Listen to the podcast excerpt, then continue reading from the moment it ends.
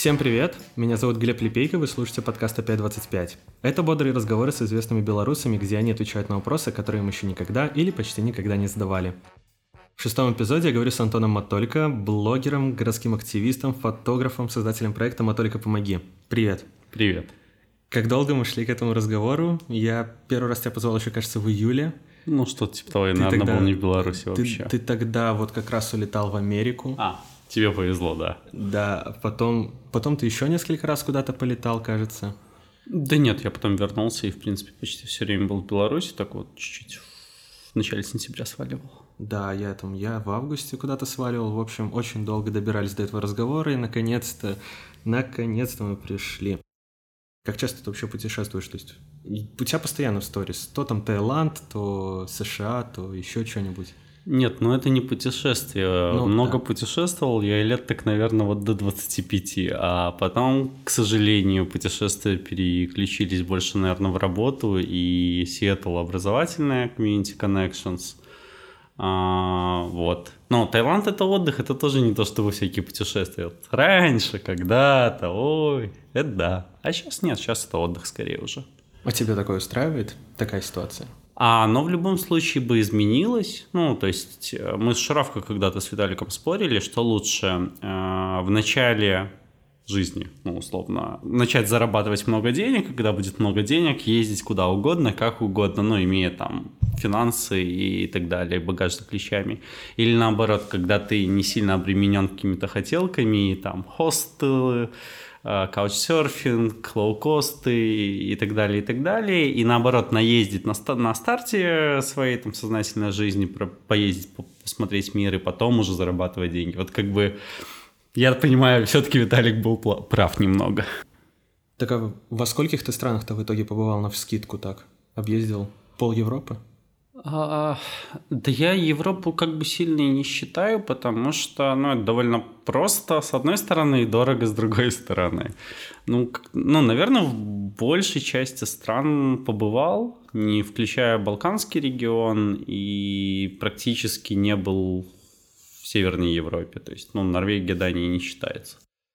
А если Юго-Восточную Азию, то, наверное, довольно много, особенно даже не столько стран, сколько именно регионов, городов, потому что там в сумме, наверное, в Китае с полгода прожил за все время, в Таиланде раз шесть вообще в разных местах, Индонезия, Бали, Сингапур и так далее. Ну, то есть это больше уже к путешествию и отдыху ближе. Ну, вот Китай, наверное, чуть больше путешествия, потому что бывал даже там, где местные китайцы не совсем ездят как туристы.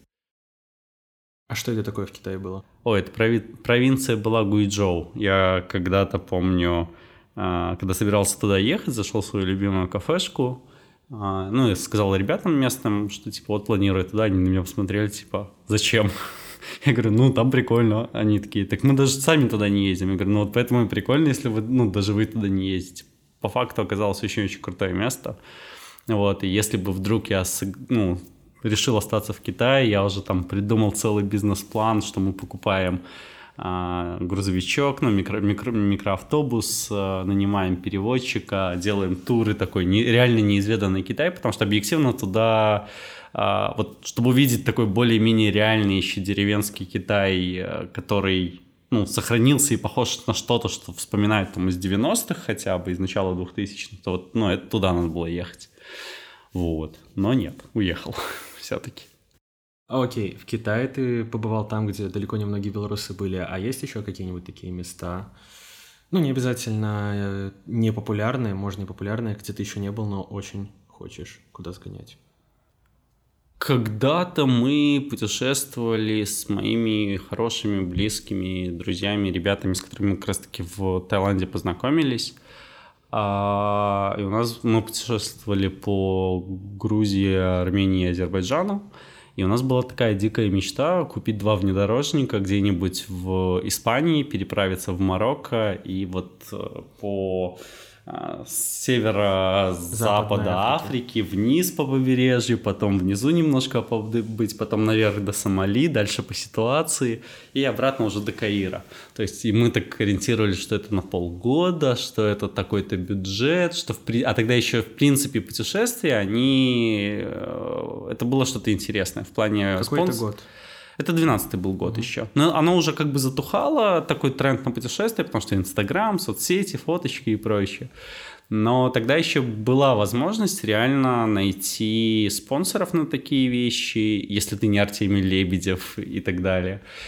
И, ну, вот у нас был, был, была такая мечта. Потом мы думали хотя бы просто, просто по Северной Африке, там от Марокко до Каира, ну, в смысле, от э, Марокко до Египта проехать, но вот со временем оно все сошло на нет. Но вот, наверное, еще есть какое-то такое желание.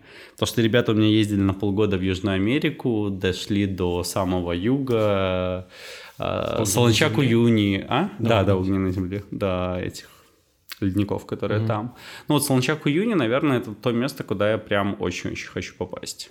Вот я помню их фотографии и видео, я помню других потом ребят, которые туда доезжали, очень красиво. А в Антарктиду или в Арктику хочешь?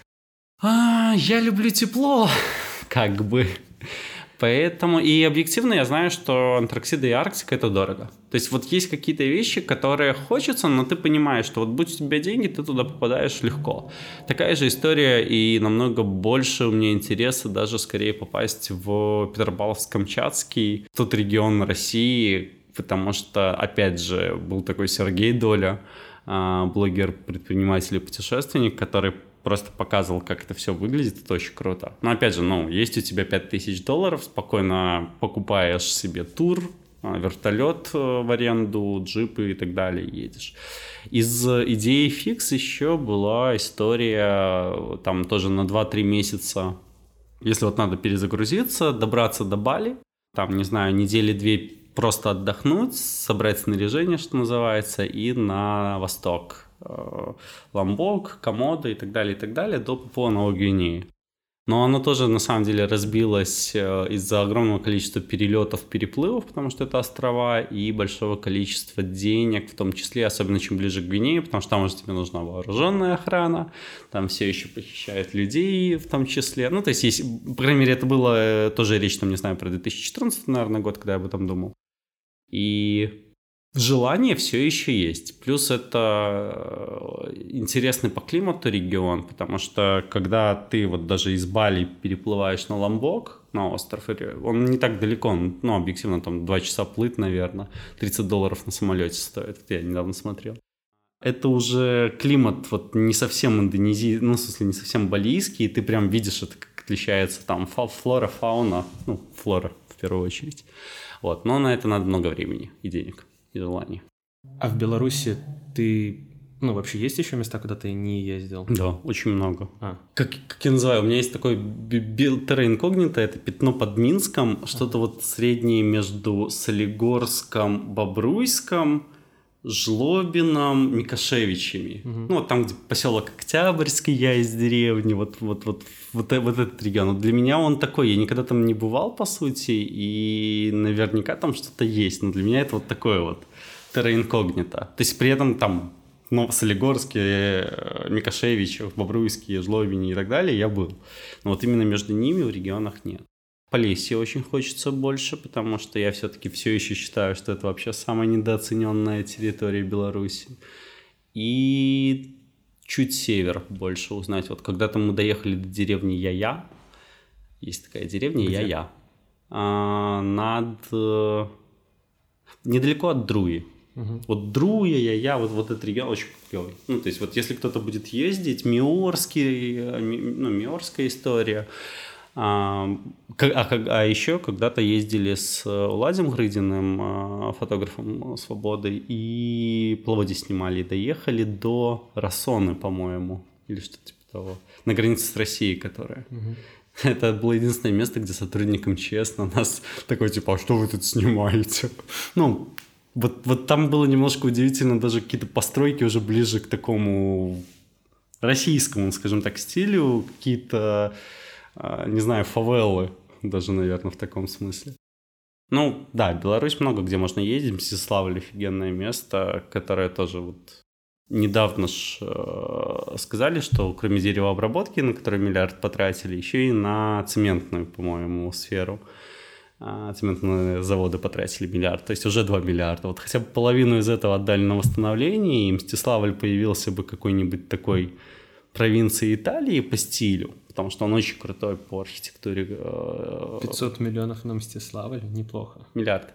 Только ну, не... Ты сказал половину. Половину от двух миллиардов. А, двух миллиардов. Ну, не, я не говорю на Мстиславле, я имею в виду на все, okay. на все усадьбы, на все костелы, на все бывшие замки, которые mm-hmm. были. Кудричи восстановить, которые белорусская Венеция считается под Пинском, которая уже, к сожалению, уничтожена полностью. Ну, то есть ее уже и раб- рабочие места были бы реставратором, тем, кто материалы производит и все такое. Там а, история в том, что любой туристический объект, как только он доходит вот из момента ничего до момента хоть что-то, он сразу же начинает приносить деньги. Сразу же. То есть это от косвенного, ну, понятно, строительный материал, рабочая сила и так далее, до просто включить свой маршрут, заехать, поесть в этом регионе. Почему, когда э, мы все спорим про лоукосты, и все такие, надо в Минск лоукосты, надо в Гомель лоукосты, я говорю, да ни в коем случае. Лоукостный аэропорт, хаб, должен открываться или в Орше, или в Гомеле. Вот все. Ну, можно еще Витебск. Почему именно там? Потому что там пиздец. А можно ругаться?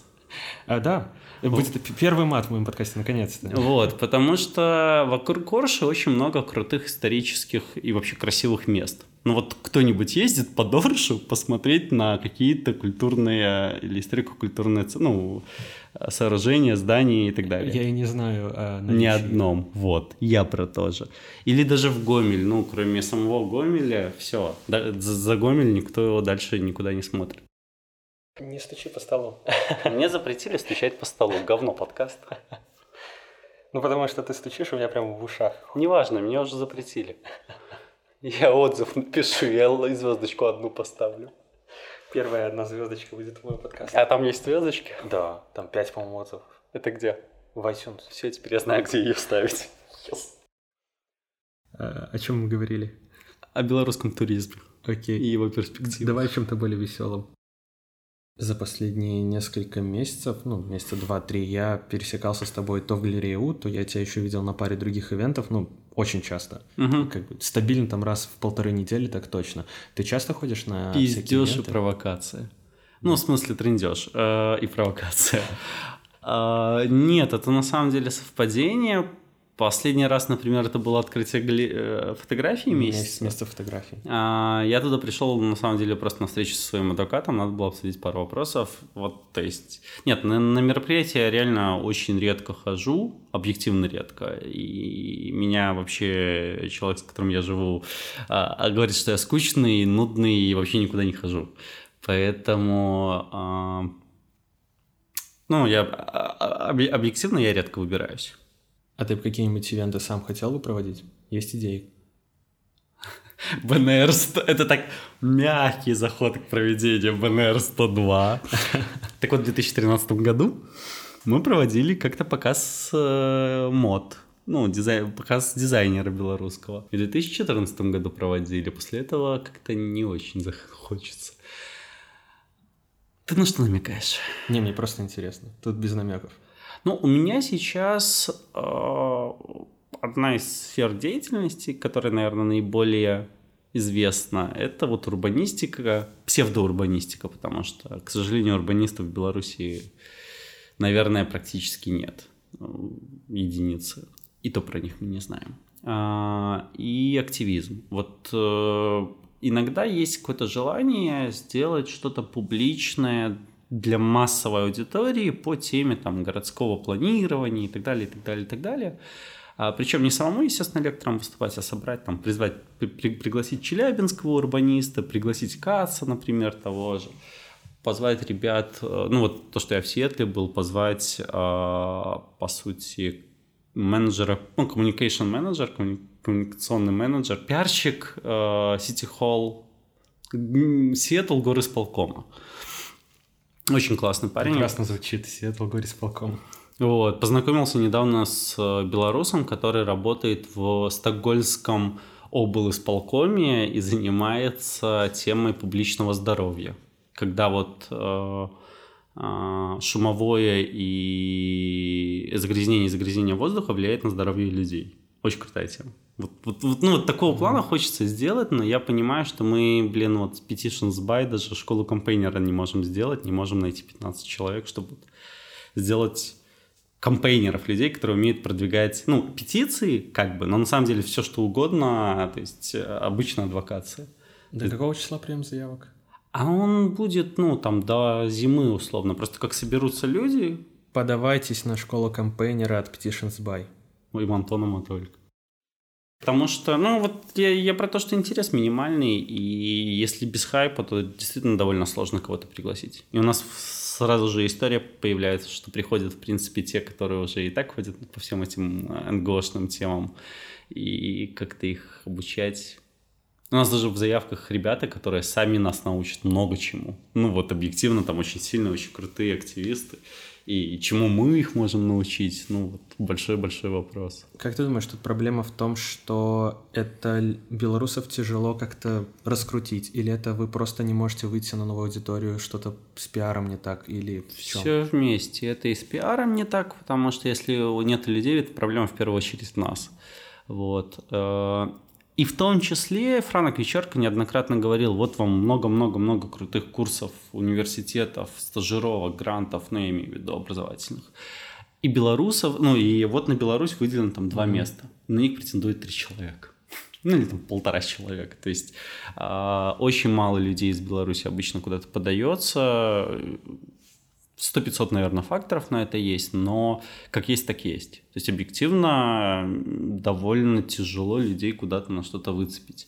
Плюс последние там, пять лет мы сталкиваемся с белорусской реальностью, вернее, общей реальностью клиповое мышление, то есть мы не хотим никуда идти, мы хотим все вот клик-клик-клик и сразу же а, получить какие-то знания, а есть вещи, которые, ну, вот ну, никак без личной встречи ты не сможешь... Э, вернее, ты сможешь сделать, но это не сработает так, как могло бы сработать при нормальном офлайновом разговоре, вопросах, ответах, дискуссиях и так далее. Я вспомнил, я читал одну фразу, уже не помню от кого, что вот это мышление, мол, уеду в Европу, там условия лучше и все такое, это, ну, не особо интересно, потому что если ты чего-то смог добиться в Беларуси, с нетепличными этими условиями, так скажем, то это, ну, по крайней мере, для себя, чтобы понимать, но это намного круче, чем поехать в Европу, где, возможно, как-то и возможностей побольше, и там и денег больше, и всего такое. Ну, насколько ты более-менее относишься к такому?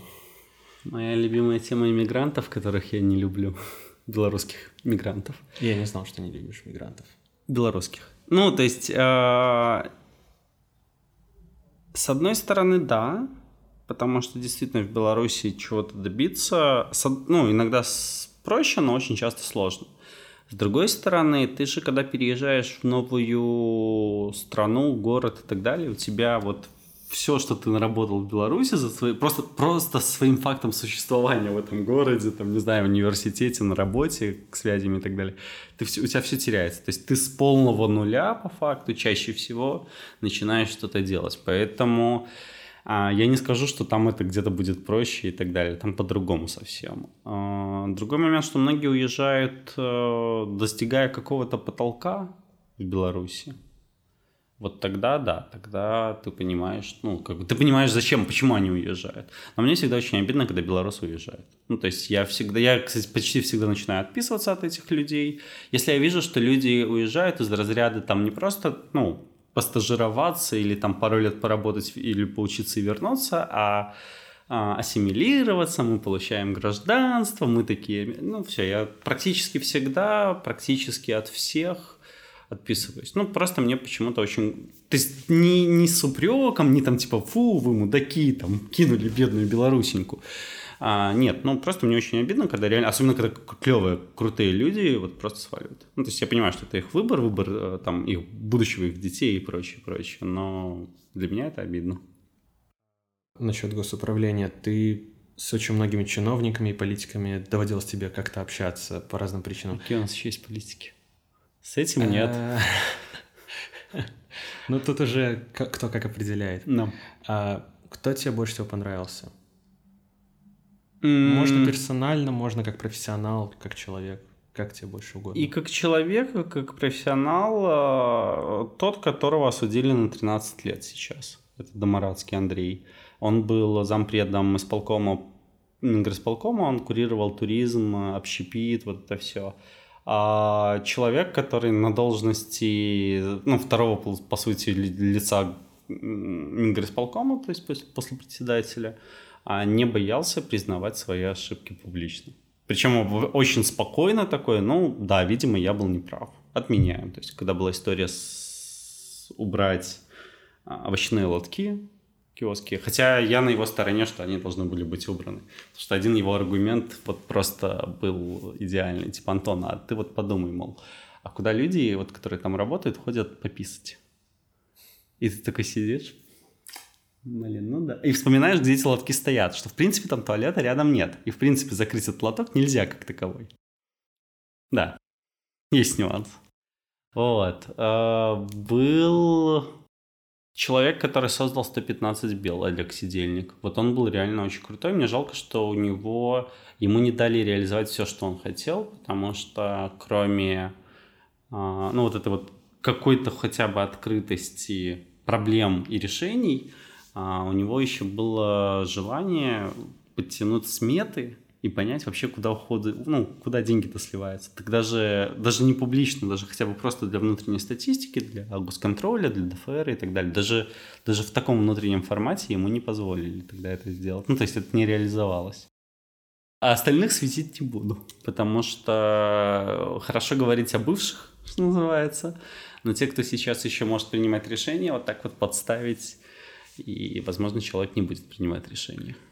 Какие позитивные изменения в Минске ты замечаешь, видишь, предсказываешь? Смотри, короче, видел на проспекте победителей много-много деревьев посадили. Ага.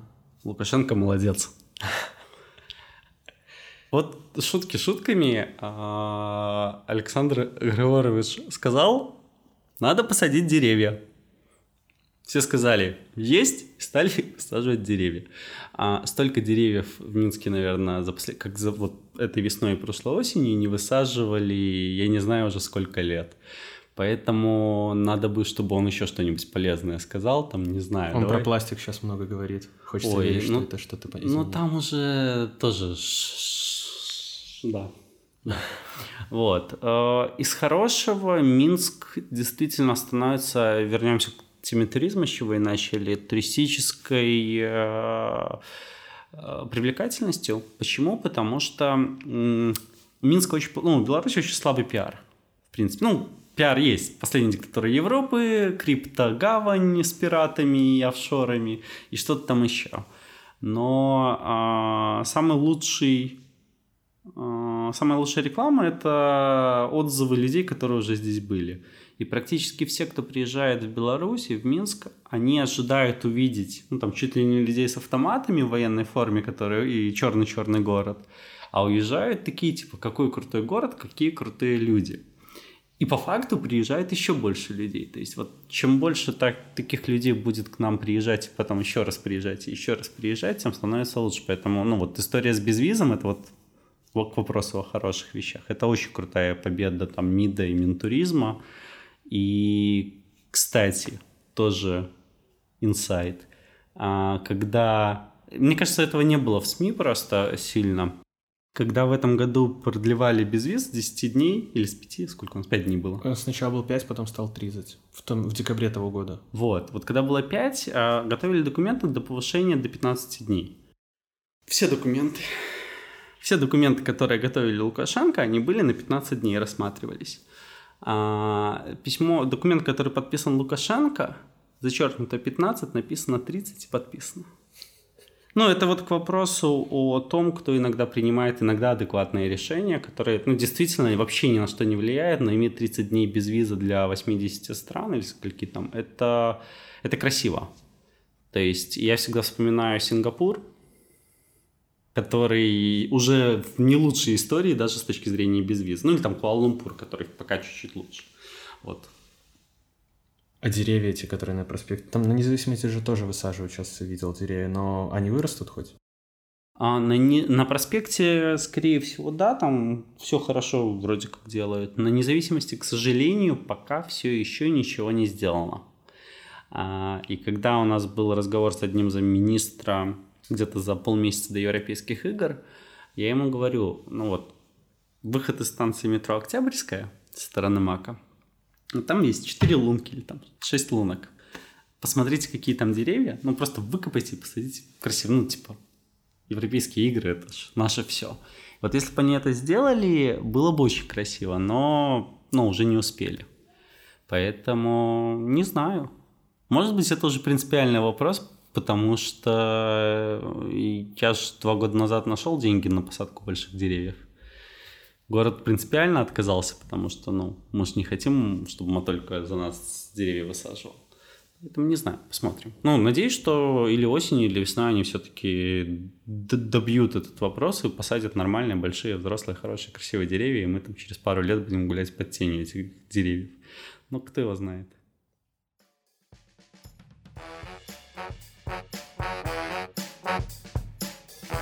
Это был подкаст «Опять 25». Следующий выпуск станет последним в первом сезоне. Ждите. А пока что ставьте оценки в iTunes, пишите отзывы в любых соцсетях, мессенджерах. Очень хочу услышать от вас фидбэк. Еще услышимся. Пока-пока.